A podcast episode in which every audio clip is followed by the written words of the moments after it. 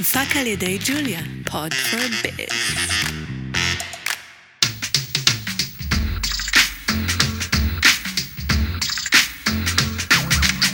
כסף של אחרים, על משכנתה, מימון וכל מה שביניהם, עם אבירם טננבאום. ברוכים השבים, פרק נוסף של הפודקאסט כסף של אחרים. אני אבירם טננבאום, בעלים של פרדס ייעוץ פיננסי ומשכנתאות, מומחה למימון. אה, איתי פה אורי רגב. שלום מה העניינים, אורי? מה קורה? אנחנו חוגגים פרק 36. לגמרי. אה, 36 פרקים, שלושה תריסרים, כל הכבוד לנו. והיום אה, פרק שהוא סופר סופר חשוב, אחת לתקופה אנחנו ככה מרעננים את ההמלצות שלנו, את, אה, את ההסברים שלנו על מערך השיקולים בכל מה שקשור לבניית תמיל משכנתה. אה, אני יכול לגלות לך סוד שזה גם בדרך כלל מהפרקים היותר מואזנים בספוטיפיי, אה, כי זה באמת נושא שהוא נורא אקטואלי לכל מי שנמצא בנקודה של נטילת משכנתה, מחזור משכנתה, או סתם מישהו שהתחום מעניין אותו, כי זה באמת לב ליבו של המשכנתה, זה נושא של התמהיל. אז אנחנו נעסוק היום בניתוח של אפשרויות תמהיל וב- ובאיך הכי נכון לגשת לזה לאור מצב השוק אה, כיום. מעולה. רק אני אזכיר בקצרה, יש את הניוזלטר שלנו של פרדס, נכנסים לאתר של פרדס, יש פופ-אפ להירשם, אחלה ניוזלטר, לא שאני אובייקטיבי, אבל בכל זאת. אה, ונראה לי שאפשר להתחיל, לא? יאללה, go.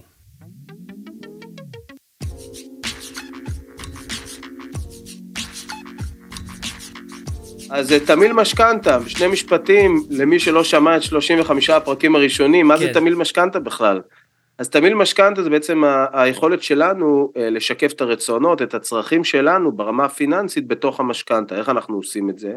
התמהיל הוא בעצם הרכב של מספר רב, או לא רב, מספר מסוים של מסלולים, שמרכיבים את המשכנתה שלנו. כל מסלול הוא באיזשהו מקום כמו הלוואה בפני עצמה, מנגנון ריבית אחר, אה, והצמדה אחרת, ותקופה אחרת, ונקודות יציאה אחרות, וככה אנחנו בעצם בונים לעצמנו משכנתה שמשקפת את הרצונות שלנו בצורה הכי טובה, איזה החזר אנחנו רוצים, וכמה גמישים אנחנו רוצים להיות לפירעון, וכמה אה, רמת סיכון אנחנו מוכנים לקחת על עצמנו. כן. תמיד אני נותן את האנלוגיה שזה כמו תיק השקעות, רק בחוב. זאת אומרת, אתה בונה תיק השקעות של מיליון שקל, אתה רוצה קצת אג"ח מדינה, כי זה יציב, קצת מניות, כי זה יכול להביא לך תשואה גבוהה, קצת אה, דולר, כי ככה, כן. ועוד איזה משהו כי, כי החלטת. אותו דבר במשכנתה, קצת צמוד מדד, קצת אה, פריים, קצת קבועות, קצת זה, קצת זה, וככה אנחנו בעצם אה, אה, משקפים את הצרכים שלנו ברמה הפיננסית בתוך המשכנתה, וזה לב ליבו של. זאת לב ליבו של המשכנתה בעצם, ברמה הפיננסית. על זה הולכים אחרי זה, עושים משא ומתן ורואים איזה ריביות מקבלים, אבל לב ליבו של העניין זה התמהיל. כן, ולמי שרוצה את אה, הדבר הזה ממש בהרחבה, יש לנו את הפרק שני, איך לבנות תמהיל משכנתה, שלוקח כל מושג ומושג בתמהיל, וממש אתה מסביר אותו שם בצורה מורחבת ולעומק, פרק אה, חובה לכל מי שזה הצעדים הראשונים שלו כרגע. חד, חד משמעית. אז איך מתאימים את הדבר הזה לכל מה שקורה היום בשוק מסביב, שאנחנו כבר יודעים שאנחנו בסביבת ריבית עולה, ואינפלציה עולה, ושוק עולה, ושוק יורד, ו- וכן סוגרים את החודש ולא סוגרים את החודש. בוא תעשה לנו פה סדר. עכשיו אנחנו ביוני 2023. כן, אז בעצם אה, ריבית הפריים נכון להיום היא שישה ורבע אחוז, זאת אומרת ריבית בנק ישראל 4.75 וריבית הפריים שש ורבע, שישה ורבע אחוז. אינפלציה דווקא ירדה לפני ארבעה ימים, היו, אה, הייתה הכרזת מדד, אה, אה, ירד לפחות מחמישה אחוז בשעה טובה. שעה אבל, טובה, אה, יפה מאוד. כן, אי אפשר לדעת אם זאת מגמה ארוכת טווח, כי חודש לפני זה היא עלתה הרבה מעבר לציפיות, זה עדיין אינפלציה לא מבוטלת, מעל ארבעה וחצי כן, אחוז. כן. אתה אומר, אמיר, אמיר ש- ירון עוד לא טופח לעצמו על השכם ככה בקטע של עשיתי לא, שלי. הוא- עוד לא. עוד לא. עוד לא. אז בעצם אנחנו בשוק, כמו שאמרת, שוק עולה, אנחנו עדיין לא יודעים עליות הריבית הגיעו לקיצן, האינפלציה עדיין, גם אם היא ירדה ל-4.6 או 4.5 אחוז, היא עדיין גבוהה, ואלה דברים שמכתיבים לנו את, אה, את מערך השיקולים. עכשיו, מה הדילמה שזה מייצר, אוקיי? כשהשוק נמוך והריבית נמוכה, אז, אה, אז אה, הכל טוב, לוקחים משכנתה, מנסים שהיא תהיה כמה שיותר זולה וכולם מבסוטים. כן. היום השוק מציף הרבה הרבה יותר התלבטויות. קודם כל התלבטות ראשונה קשורה לגובה ההחזר החודשי, כן, הריביות עלו, ההחזר החודשי מאוד uh, uh, טפח, ו- וזה מכביד, כן, שלא לדבר על עליות המחירים שאינן קשורות למשכנתה, והכל ביחד נורא מכביד, מייצר עול ונטל נורא משמעותי.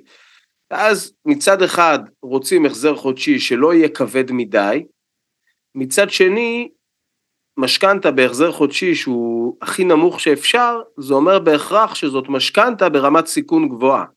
ואז איך עושים את ה... איך מוצאים את הנקודת אמצע בין החזר חודשי שאני יכול לחיות איתו, בלי שזה יעיק עליי ברמה החודשית, ומצד שני משכנתה שלא תהיה מופקרת ומסוכנת מדי, כי רציתי ללכת הכי נמוך שאפשר בהחזר החודשי, אוקיי? כן. אז קודם כל, יש את המתח הזה של החזר חודשי אל מול סיכון לתנודתיות. דבר שני, שהוא גם מפגישות שלי עם לקוחות, אולי ההתלבטות הכי, הכי שכיחה, הנושא של מחזור עתידי. זאת אומרת, אומרים, אוקיי, הריביות מאוד עלו, יכול להיות שמתישהו הן uh, תרדנה, ונרצה לעשות uh, מחזור, מחזור כן, משכנתה, איזה פרק זה מחזור? טוב, בעצם. כן, כדי להשיג uh, דיל יותר טוב. כן. ואיך אנחנו בעצם בונים משכנתה, שלא תשים אותנו בפוזיציה שנספוג המון המון קנסות. Uh, ואז שוב, כמה אנחנו מוכנים להיות חשופים ל... שינויים, תנודתיות, אל מול החשיפה שלנו לקנס, זה גם, זה גם דילמה. כן. לצערי ולצערם של נוטלי המשכנתאות, אלה דברים שבהכרח סותרים אחד את השני. רוצים גמישות בפירעון, קבלו uh, חוסר uh, ביטחון במס, ב, בריבית. Uh, ולכן גם פה צריך לעשות את הניהול סיכונים בצורה נורא זהירה ולהבין איפה שמים בדיוק את, ה, את הקו והגבול. והדבר השלישי זה לגבי הסכומים. אתה יודע, יש אנשים שהתחילו לחפש דירה לפני שנה, שנתיים, אה, התקשרו אהלן אהלן מה עניינים, כמה אני בערך מחזיר על משכנתה של מיליון שקל ל-30 שנה. אז זה היה, לא שהמלצתי את זה, אבל נגיד הכי נמוך היה אפילו יכול להיות פחות מ-4,000 שקל לחודש על משכנתה של מיליון. כן. וואלה, מגניב, גם מבחינת הכנסות, אנחנו עומדים בפרמטרים. גם מבחינת מה שמתאים לנו, זה בסדר גמור, הלכו, חיפשו דירה, לקח להם כמה חודשים, שנה, לא, לא בלתי סביר. נכון. מתקשרים, היי, שלום, זוכר, דיברנו. מצאנו. הנה, מצאנו בית. כן. אה, משכנתה של מיליון, 4,000 שקל, איזה כיף. ואז אני נאלץ להגיד, רגע, חברים, השוק קצת השתנה, כן. על אותם אה, מיליון שקלים, גם אם תשימו את זה ל-30 שנה, אתם כבר לא תשלמו 4,000, אתם תשלמו בין 5 ל-5 וחצי. ואז מין שתיקה כזאת, ווואו, באסה וכאלה. אה, כמובן שזה פי 2 על 2 מיליון, ועם מחירי הנדל"ן היום, משכנתאות של 2 מיליון, זה באהלן אהלן מאוד שכיח. אה, אז, אז ההחזר, זאת אומרת, הרבה אנשים, הייתה להם איזו תפיסה של תקציב מסוים, ופתאום אה, אה, השתנו המספרים, או לחילופין אנשים שקנו בית על הנייר, או קנו מגרש, פתאום יצאו מהמאורה שלהם אחרי שנה וחצי שקיבלו היתר, וגילו שכל השוק התהפך עליהם, וכל כן. המספרים שהם תכננו לפני שנה וחצי אה, השתנו. כן. אז אני רק אסכם, אז דיברתי על נושא של החזר חודשי, כמה ללכת הכי נמוך שאפשר, בהינתן זה שזה גם יותר מסוכן, ואיך מוצאים נקודה שהיא פשרה הוגנת. כן. ראויה. שתיים, נקודות יציאה, איך אנחנו בונים משכנתה, שהיא מצד אחד אה, לא מסוכנת מדי, ואם השוק ימשיך להתייקר ואנחנו נכנסים פה לאירוע של אינפלציה שתמשיך לעלות, אז אנחנו לא במצב אה, קטסטרופלי מצד אחד, אבל מצד שני משאירים לעצמנו את הפתח לעשות מחזור בלי לחטוף קנסות אה, אסטרונומיים, זאת אומרת איך גם שם מוצאים את נקודת האופטימום באמצע. זה השיקול השני, הדילמה השנייה, והדילמה השלישית זה לגבי בכלל סכום המשכנתה, שפתאום השוק השתנה ומה שחמשת אלפים שקל היו קונים לנו מיליון 200 לפני שנה, הם קונים לנו בקושי מיליון. ואז מה עושים? לוקחים מעבר, קופצים מעבר למה שתכננו, אה, אה, לוקחים עוד מהמשפחה, ערבים, ווטאבר. אוקיי, אז אלה שלושת הדילמות, ועכשיו אנחנו נתחיל לפרק אותם.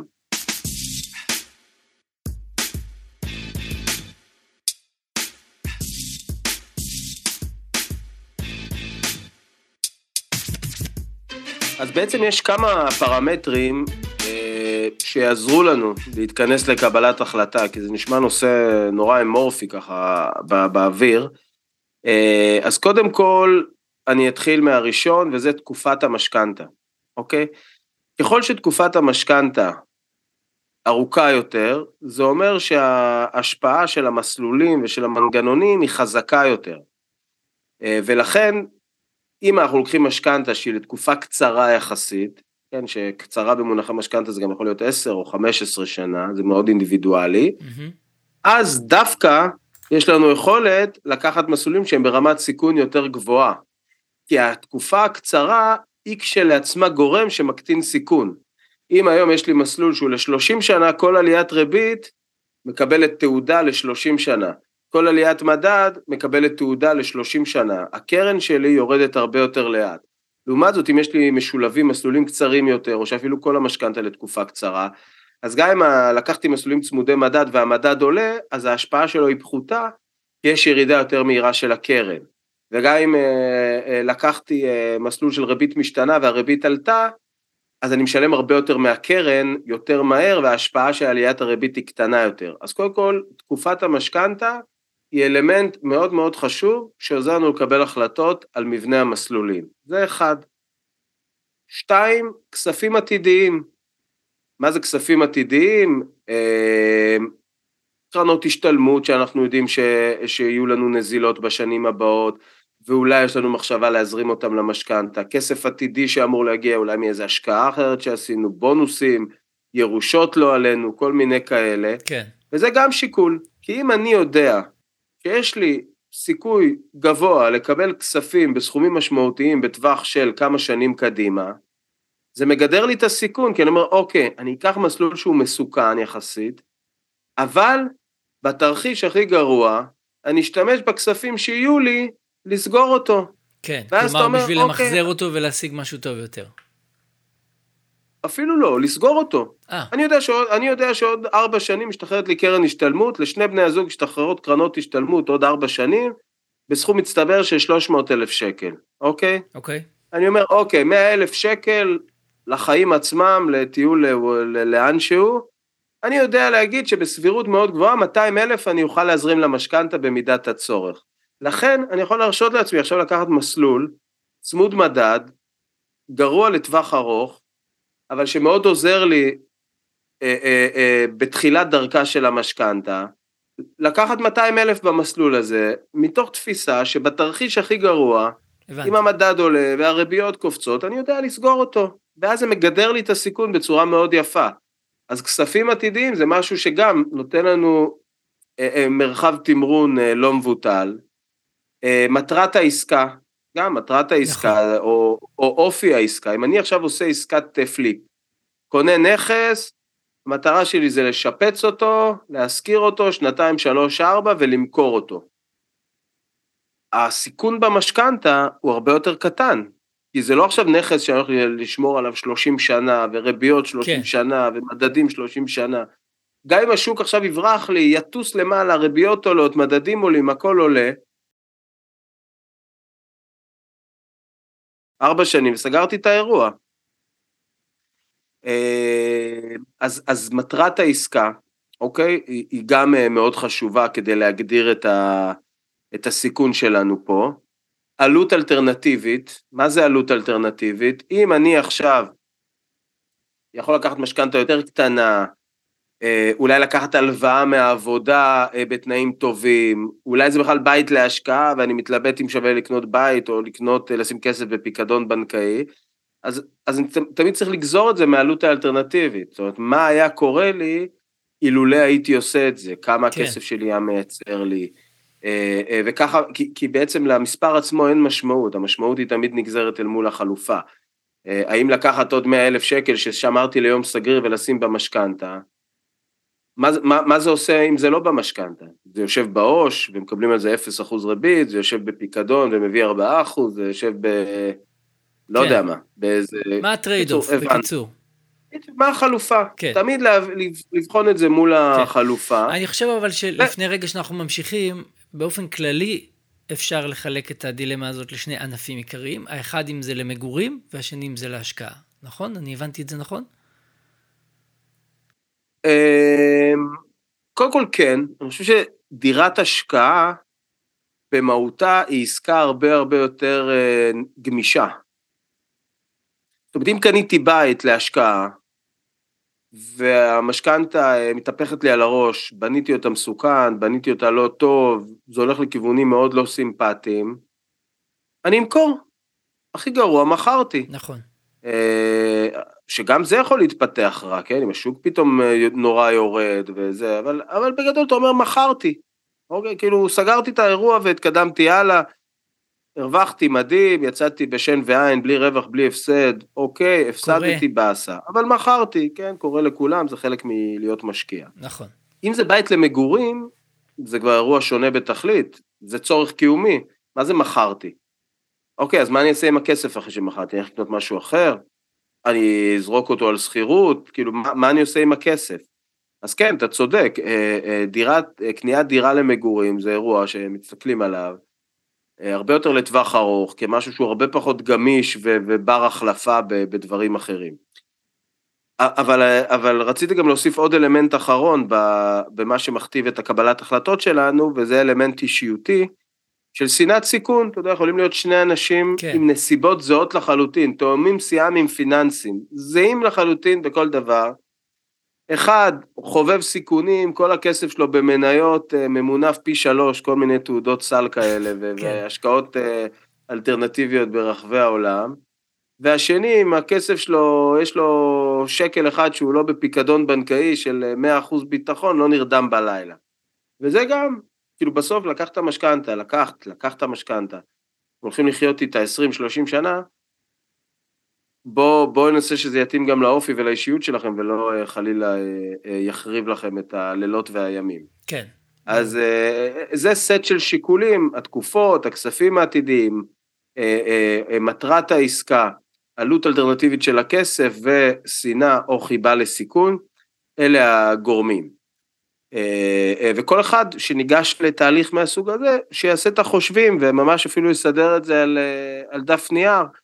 אה, איך זה נראה אצלו, וזה נורא יעזור לקבלת ההחלטות, זה יהפוך את זה ממשהו, כמו שאמרתי בהתחלה, אמורפי, באוויר, כללי, למשהו שמוגדר על ידי פרמטרים קונקרטיים שיעזרו לנו לקבל החלטה. כן. אני רוצה. רגע פה להידחף לך עוד פעם ולהגיד שמה שאמרת כאן זאת נקודה מעניינת, בעיקר כי משכנתה זה החלטה פיננסית גדולה שלוקחים בזוג.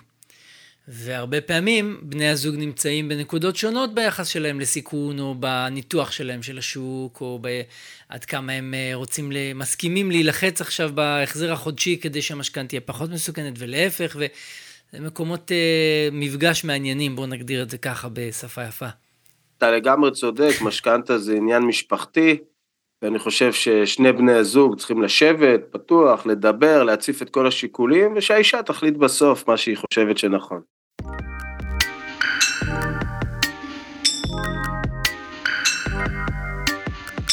אז uh, עכשיו אנחנו נעבור לדבר הבא, וזה ממש להתמקד, לרדת לרזולוציה של מסלולי המשכנתה, של טרנדים חמים בתחום, בתחום המשכנתאות. יפה. Uh, כן, אז איזה מסלולים היום הם פופולריים? קודם כל נרשם מהפך. אוקיי. Okay. המסלול הנחשק שכולם רדפו אחריו והיללו אותו בחוצות העיר, הפך ל... לזה שלא מזמינים אותו יותר לשום אירוע, מסלול הפריים. מסלול הפריים. היה לו את הרגע שלו הפריים. באור הזרקורים, כן. וזהו, זרקו אותו לכלבים. מה זה אור הזרקורים? עשר שנים הוא היה מלך הכיתה. בסוף אה, בנק ישראל אה, אה, בתחילת 21 אפשר לעבור לשני שליש פריים. כן. כולם רצו רצו לקחת שני שליש פריים, רק כדי ששנה אחרי זה הפריים יטוס. כן. ארבעה ומשהו, מעל ארבעה וחצי אחוז למעלה, זה באמת צחוק הגורל, אגב, פתח סוגריים, בנק ישראל עלה לאזרחי ישראל במשכנתאות ב-15 שנה האחרונות מיליארדים, כי, כי מה שקרה זה שהפריים היה אפסי, כל התקופה שהוא היה אפסי, אפשר כן, היה לקחת רק שליש. שליש לכל היותר. כן. וזה דחק את כולם בלית ברירה למסלולים של משתנות צמודות מדד וקבועות, ואנשים שילמו שניים ושלושה וארבעה וחמישה אחוזי ריבית, שהפריים המשיך להיות, הפריים עצמו היה 1.6, 1.75, היו מקבלים על זה מינוס משהו. כן. קיצור, במקום לשלם אחוז בלי מדד, אנשים שילמו בין 2 ל-4 אחוז עם או בלי מדד. ואז באיזשהו שלב בנק ישראל אמר, אוקיי, נשחרר להם את החבל הזה, בואו, תיקחו שני שליש פריים, ואז כולם התחמשו בערימות של פריים, ואז הוא נכון. העלה את הפריים ב-4.5% למעלה. כמובן, בלי זדון בכלל, כן, הוא פשוט מגיב לשוק, אבל אה, זה כן. באמת אה, זה יש מצחיק פה, כמה יש זה... פה איזשהו עניין של רגע, אתם לא אמורים להיות הכלכלנים שאמורים לדעת את הדברים האלה ולחזות אותם קדימה ולהיות אחראים נורא על החיים של כולנו? כן, אתה צודק, מצד אחד, מצד שני, אף אחד לא יוכל לחזות את הקורונה. גם אה, בנק ישראל לא חזה את הקורונה, והאינפלציה היא תוצר ישיר של הקורונה, אה, והעליות ריבית הן תוצר ישיר של האינפלציה, אז אני לא מאשים אותם בזה שהם לא חזו את האינפלציה. אני רק אומר, בדיעבד, זה ממש, אה, כן, לא יודע, לא יודע איך להגדיר את זה, אבל זה קצת סוריאליסטי. כן, כל השנים שהריבית הייתה נמוכה, והיו הרבה שנים כאלה, הם הגבילו אותנו מלקחת, ליהנות מהריביות הנמוכות האלה, ואז הם שחררו את זה דקה לפני שהריבית טסה למעלה. זה קבלת החלטות פשוט שבדיעבד היא הכי גרועה שאפשר, אבל אה, בסדר. אה, אני בטוח שלא היה שם שום זדון, אבל אה, חבל שזה יצא ככה פשוט. טוב, בואו, אני סוגר פה את הסוגריים ואנחנו פשוט אה. נמשיך הלאה. אז אני אומר, בואו, אני רוצה עכשיו להתייחס למסלולים. אז התחלתי מהפריים. אז הפריים שהתרגלנו שהיה באמת באזור ה-1.6, 1.75, היינו מקבלים עליו פריים מינוס חצי, מינוס 0.7, מינוס 0.8, היינו משלמים אזור האחוז פלוס מינוס על מסלולים ללא מדד, עם תחנת יציאה גמישה לחלוטין, זה באמת היה חלום. אה, ככל שהוא הלך והתייקר, אה, הוא נהיה פחות אטרקטיבי, באיזשהו שלב הוא הדביק את הריביות של המסלולים האחרים, של הקבועות והכאלה. היום אנחנו נמצאים בסיטואציה שהיא אנומליה בכל קנה מידה. היא סיטואציה, אני לא יודע אם היה לה תקדים, שבעצם מסלולי הפריים הם המסלולים הכי יקרים. וכל המסלולים האחרים, קבועה לא צמודה, משתנה לא צמודה, הם יותר זולים, אפילו לא בקצת, באחוזים של... לפעמים באחוז, אחוז וחצי אה, אה, מתחת לפריים. ולמה זה הזוי? בפיננסים, אה, כלל מאוד בסיסי, זה שביטחון עולה כסף. נכון. אתה רוצה לשים את הכסף בפיקדון, אז אתה תרוויח פחות ממה שכנראה תשים במניות. נכון. אה, אז ביטחון עולה כסף, משלמים איזה פרמיה, זה כמו שאתה קונה אשראי והולך לחברת ביטוח שתבטח אותו, אוקיי, ברמת הקונספט. והיום השוק הוא כזה, שהמסלולים הבטוחים, היציבים, הם גם זולים יותר. אז אני יכול לקנות היום כסף יציב לחלוטין, בריבית קבועה, שקלית, אפס שינויים, 100% ודאות ב-5% נניח, אפילו קצת פחות, או לשלם על מסלול 6% ולחטוף גם את הסיכון. אה, אז זאת האנומליה שאנחנו נמצאים בה. למען האיזון אני אגיד שהמסלול הבטוח והיציב הוא כן משקף בתוכו סיכון, הסיכון הוא לא סיכון פיננסי של התייקרות, אלא סיכון של קנס יציאה אה, במוע... ב... ב... באירוע של אה, פירעון כן. או מחזור. אז הפריים מאוד עלה, אה, הרבה אנשים כבר מתרחקים ממנו, גם את השליש שפעם היה כמעט סטנדרט, כל משכנתה התחילה, אבן הפינה זה שליש פריים, אז אנחנו כבר uh, מתחילים לראות 20% פריים, 10% פריים, בכלל בלי פריים, וואו. uh, וזה מתחלק לשני אסכולות בערך. יש את האסכולה שחושבת שהפריים הולך לרדת עוד שנה-שנתיים, השוק יתייצב, הפריים ירד, גם אם הוא לא ירד לאיפה שהוא היה, הוא עדיין ירד ברמה מסוימת, ויהיה גל מחזורים, ועדיין שמים אה, אה, נתח משמעותי מהמשכנתה על הפריים מתוך התפיסה הזאת. בדרך כלל יהיה מדובר על אה, לקוחות יותר חזקים, שאומרים, אוקיי, זאת התפיסה שלי, ואם אני תוהה, יש לי יכולת להכיל את זה. כן. או לקוחות שזאת עסקה אה, טווח קצר, אני דיברתי מקודם על התקופות, או לקוחות שיש להם אה, עתודות אה, מזומן, לגידור. להקטין רמות סיכון במיד, בדיוק לגידור, אז מי שיש לו את היכולת לגדר, בין אם זה באמצעות תקופה קצרה, בין אם זה באמצעות כספים נזילים, ובין אם זה באמצעות אה, יכולת החזר גבוהה, אז כל אלה, הרבה פעמים, לא כל אלה, אבל אלה אוכלוסיות שבדרך כלל נמצא שם עדיין את הכי משמעותיים של פריים, האחרים פחות, זאת אומרת, האדם הממוצע שההחזר החודשי כבד עליו, והבית הוא בית מגורים לתקופה ארוכה, והוא לא יודע שעכשיו יפלו עליו מהשמיים 200, 300, 500 אלף שקל, שזה רוב האנשים, כן. אז, אה, אז הוא יגיד, אוקיי, אני לא רוצה, אני מעדיף את הסיכון של קנס, אם אני אבוא ממקום פריבילגי שאני רוצה למחזר משכנתה ויהיה לי קנס, אני מעדיף לספוג את זה מאשר שתהיה לי משכנתה שבאופן לא פריבילגי ולא, ולא מבחירה, היא תטפח לי עם ההחזרים החודשיים ותחנוק נכון. אותי ואני לא אוכל נכון. להתמודד עם שם זה אין לי, ש- ברמה אין לי החודשית. שליטה למתי אני משלם את הקנס הזה. בדיוק, זאת כן. הלוגיקה שלי, אני יושב עם לקוח, אני אומר לו, תשמע, אתה יכול למצוא את עצמך או במקום שהמשכנתה מתייקרת לך ואתה חסר אונים לחלוטין, או במקום שמתוך בחירה תרצה לעשות מהלך של שיפור ותהיה לך עלות. בפני איזה סיטואציה אתה מעדיף ל- ל- לעמוד? אה, הפריבילגית או החונקת? אז... אה, כן, הבחירה אז היא דווקא- קלה. כן, אז דווקא בפלח הזה, ש- שהלא פריבילגי באיזשהו מקום, אז שם יש נטייה ל- ל- להקטין נתחי פריים, אה, אז זה לגבי הפריים, וכבר שמענו על מסלולים אחרים שהזכרתי ככה תוך כדי ואני אעבור אליהם. אז המסלול השני, לפני שאני עובר למסלול השני, אני רוצה לדבר על קבוצה של מסלולים צמודי מדד. אוקיי, אנחנו בתקופה של אינפלציה, 4.5, 5 אחוז, זה הסדר גודל, הרבה מעבר ל- ליעד של בנק ישראל. אה, האם צמודי מדד זה, כשאני אומר צמודי מדד, אני מתכוון בעצם לקבועה צמודת מדד ולמשתנה צמודת מדד, בין אם זה משתנה כל שנה, שנתיים, חמש, שבע, עשר, זה לא משנה, אני מתייחס לזה כמקשה אחת. אז ככה, כל המשתנות הצמודות מדד די יקרות, אוקיי, בין שלושה לארבעה אחוז, אפילו לפעמים אפשר לראות קצת יותר. אני אומר, אם אני מקבל גם ככה בין שלושה לארבעה אחוז, ועל זה מעמיסים לי אינפלציה של אה, ארבעה וחצי, חמישה אחוז, מה עשיתי בזה? אז אני אהנה מהחזר חודשי קצת יותר נמוך בהתחלה, בגלל שהריבית יותר נמוכה, אבל אחרי שנה, שנתיים של מדדים, אז אני כבר מתחיל אה, לחתוך פה מכל הכיוונים. אז באופן כללי, משתנות צמודות מדד, התמחור שלהם לא מצדיק את השילוב שלהן במשכנתה. אם עושים את זה, זה או כי אין ברירה, ורוצים החזר חודשי נמוך יותר, מהמם. או כי עושים את זה כצעד מחושב, כי אנחנו אומרים, אוקיי, ניקח את המסלול הזה, זה עוזר לנו לקבל ריביות טובות יותר, זה מסלול שהבנק אוהב, נדע לסגור אותו תוך זמן מה. אה, קבועות צמודות מדד, שם כבר אה, הריביות יותר נמוכות מהמשתנות, אפשר לראות קידומת 2 משהו, תלוי בתקופות, תלוי בתיק. יפה. גם, גם שתיים וחצי פלוס ארבעה, חמישה אחוז מדד, זה יותר גבוה מקבועה לא צמודה של חמישה אחוז, כן? אבל שם כבר רואים אימפקט יותר משמעותי על ההחזר החודשי, ואם זה לא לטווח ארוך מדי, ו... וההחזר החודשי הוא מאוד קריטי בטווח הקצר, אז זה מסלול שעוד איכשהו אני יכול לראות את הרציונל אה, לשלב אותו. ויש את המסלול של הזכאות משרד השיכון, אה, שהוא גם אה, קבועה צמודת מדד, ושם גם הריביות בדרך כלל הן די אטרקטיביות, וזה גם בסכומים לא מאוד משמעותיים, אצל רוב המשפחות זה 100-150 אלף שקל לכל היותר, אז זה דווקא משהו שכן אפשר לבחון, כן, זה- זה כן nice לשלב כזה. אותו. לשלב בפנים. nice to have, כן, nice to have, גם לא חובה. אז זה לגבי הצמודי מדד, ויש את כוכב האירוע, מסלול שחזר מתאומות הנשייה, להיות כוכב אה, מסלולי המשכנתה של אה, שנת 2023, אה, המל"צ.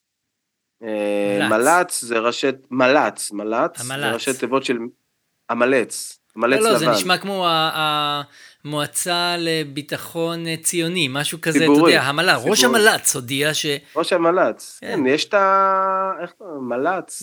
מל"ל. מל"ג, מל"ג, יש- מל"ג. יש גם מל"ג. יש גם מל"ג. יש גם מל"ל. כן, מל"ג, מל"ל. אז אז מה זה מל"ץ? קיצור, מל"צ זה משתנה לא צמודה. אוקיי. אה, זה בעצם אה, מסלול שהריבית בו מתעדכנת אחת לחמש שנים. אה, יש ביקוש מאוד גבוה בשוק למשתנה לא צמודה כל אה, שנתיים, אבל עדיין אין מוצר כזה, יכול להיות שיהיה בחודשים הקרובים, אני מניח שהבנקים עובדים על זה, אבל כרגע זה משתנה כל חמש שנים. הכי פחות, התקופת אה, השתנות הכי קצרה זה חמש שנים, בלי הצמדה למדד, בגלל זה קוראים לזה משתנה לא צמודה. תחנת עדכון ריבית לפי עוגן אג"ח אחת לחמש שנים, בתחנה הזאת יש גם תחנת יציאה עם פטור מקנס. ולמה המסלול הזה הוא כוכב האירוע? מכמה סיבות. קודם כל הוא ממש פתרון ביניים מושלם בין הפריים לקל"צ, אוקיי? מצד אחד אנחנו רוצים ריבית יציבה ושאם השוק ממשיך לעלות שזה לא יתגלגל עלינו ולא נכון. נמשיך אה, לספוג את כל העליות האלה אז הנה יש מסלול שאומר תשמעו חמש שנים שקט תעשייתי מוחלט לא צמוד אף פעם ריבית משתנה אחת לחמש שנים חמש שנים שקט צאו זאת אומרת, אני יודע אה, במסלול הזה כמה אני אחזיר כל חודש למשך החמש שנים הקרובות. ממש ככה וזה בעצם נותן לי יתרון עצום על הפריים שהוא עדיין משקף בתוכו המון חוסר ודאות וחוסר ביטחון. נכון. אז זה בעצם פותר את חוסר הוודאות של הפריים. ועכשיו, מה החיסרון העיקרי של הקבועה הלא צמודה? אני שואל אותך. אה, רגע, אבל דיברנו על משתנה לא צמודה, אתה זורק אותי נכון, אבל לא אני צמודה. מסביר את היתרונות של אה. הקבועה הלא צמודה אל מול. המתחרות. הבנתי. אז מה היתרון או מה החיסרון? מה החיסרון העיקרי של החיסרון קבועה של לא קבועה צמודה? לא צמודה, זה שאם נגיד אה, השוק אה, מתחיל לרדת, זאת אומרת הריביות יורדות או המדד יורד, אז אני עדיין משלם ריבית גבוהה ביחס למה שקורה בחוץ? נכון, קודם כל כן, ואז אתה תרצה למחזר ומה יקרה לך? אני אוכל אותה בקנס, כי הריביות יהיו יותר נמוכות, או, והבנק יבוא ויגיד לי, בוא שרציתי." חביבי, סגרת איתי על שמונה, עכשיו זה שבע, בוא תשלים, תשלים, תשלים. בדיוק, אז הקנס, זה מה שחיפשתי לשמוע. אז מצד אחד אמרנו, המשתנה לא צמודה אה, נותנת לנו פתרון לרמת התנודתיות של הפריים. ואז אתה יכול להגיד, אוקיי, אז קח קל"צ. אבל בקל"צ אנשים מפחדים שהם יבואו עוד שנתיים, שלוש, חמש, שבע למחזר, ויחטפו 20, 30, 50 אלף שקל קנס, ואם השוק יהיה זול יותר. כן, המל"צ פותר גם את זה, אומר לך, תשמע, אני אתן לך חמש שנים של שקט תעשייתי, שינה בלילה כמו תינוק, ואתה אפילו לא צריך לחשוש מקנס. עוד חמש שנים, יש לך תחנת יציאה, השוק ירד, תפאדל, השוק לא ירד, אז תשאר. נראה לאן הריבית כן. תתעדכן, אבל, אבל חמש שנים של שקט, כן. אה, ולכן זה מסלול שככה נכנס עכשיו- בבום לקדמת הבמה, והתמחור שלו הוא על הכיפאק. הוא משמעותית זול מהפריים, לא הרבה יותר יקר מהקל"צ, לפעמים אפילו ממש דומה לקל"צ, והוא נותן ממש את דרך האמצע, ולכן זה מסלול שהיום הוא מאוד מאוד פופולרי, גם יפה. בקרב הבנקים, גם בקרב הלווים. עכשיו אני מבין למה אתה אומר שיש דרישה ובקשה בשוק שיהיה מל"צ לשנתיים. כי חמש שנים זה באמת, לך תדע, אבל בעוד שנתיים אתה יכול לקחת את ההחלטה או את הראייה הזאת שמשהו יירגע בשוק וכן תרצה לעשות איזושהי יציאה בעוד שנתיים. כן, לא רק זה, גם, גם במל"צ, אם אתה פורע בין התחנות יציאה, אז עלול להיות קנס. אבל נכון. גם הקנס שאתה בפירעון של בין התחנות יציאה, באופן יחסי, יהיה נמוך יותר מהקנס שיהיה לך בקל"צ באותה סיטואציה בדיוק. כי בעצם החישוב של הקנס, אה, רק עד בקבועה השנתיים. לא צמודה, עד הנקודת יציאה. מדהים. מדהים. החישוב של הקנס בקל"צ הוא עד סוף התקופה. כן. החישוב של הקנס בזה, כמו שאמרת, עד היציאה הקרובה, ואז גם אם יש קנס, וגם אם אתה פורע לפני התחנת יציאה, אז ניזוקת אה, פחות. אחלה מסלול, אחי, אני עכשיו מבין למה אתה ממליץ עליו. אהבתי, אהבתי. פודקאסט זה אינו מהווה המלצה, אינו מהווה המלצה להשקעה, כל הנאמר... על אה, אחריותו של אורי.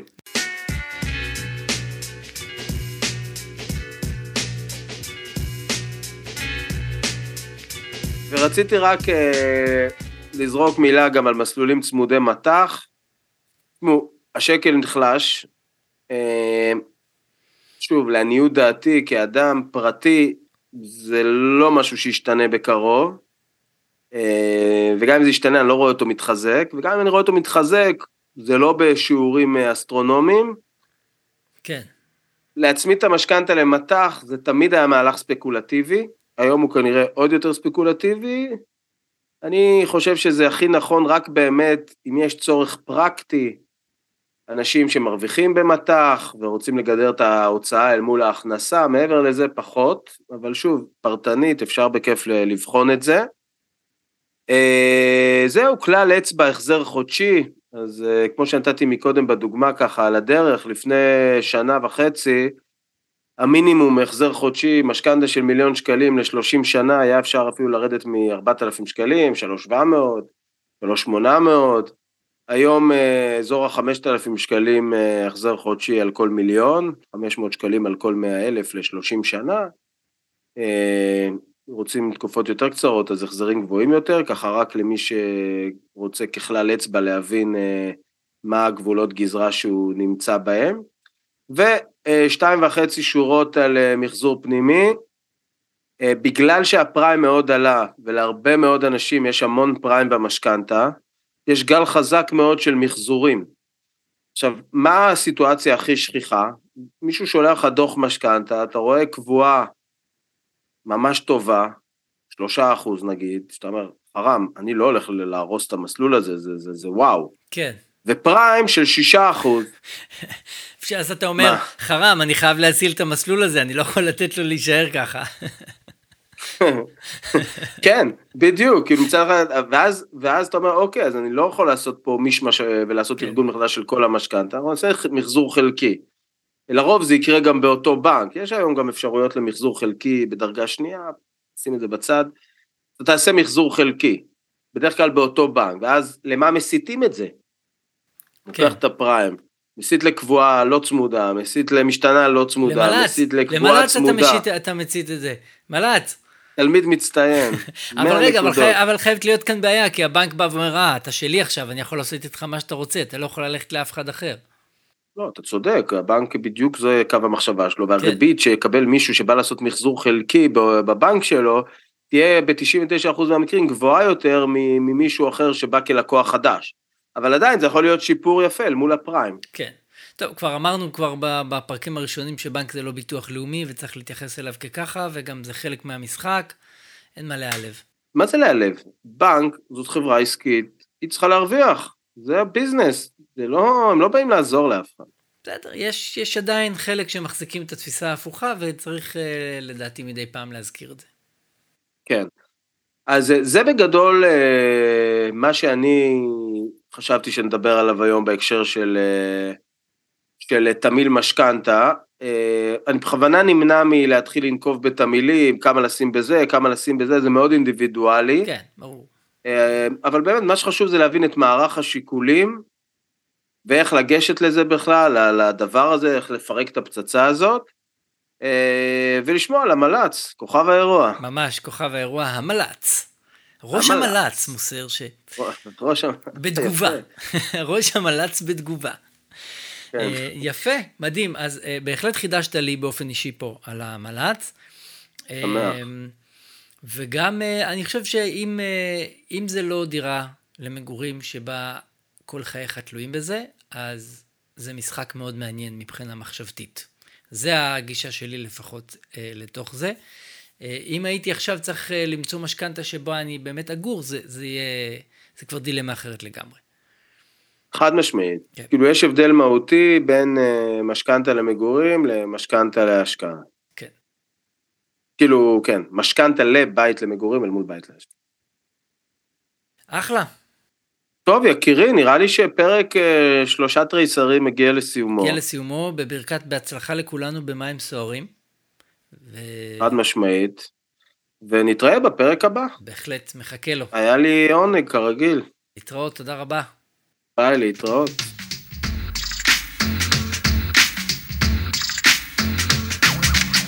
כסף של אחרים. על משכנתה, מימון וכל מה שביניהם. עם אבירם טננבאום. Julia, pod for biz.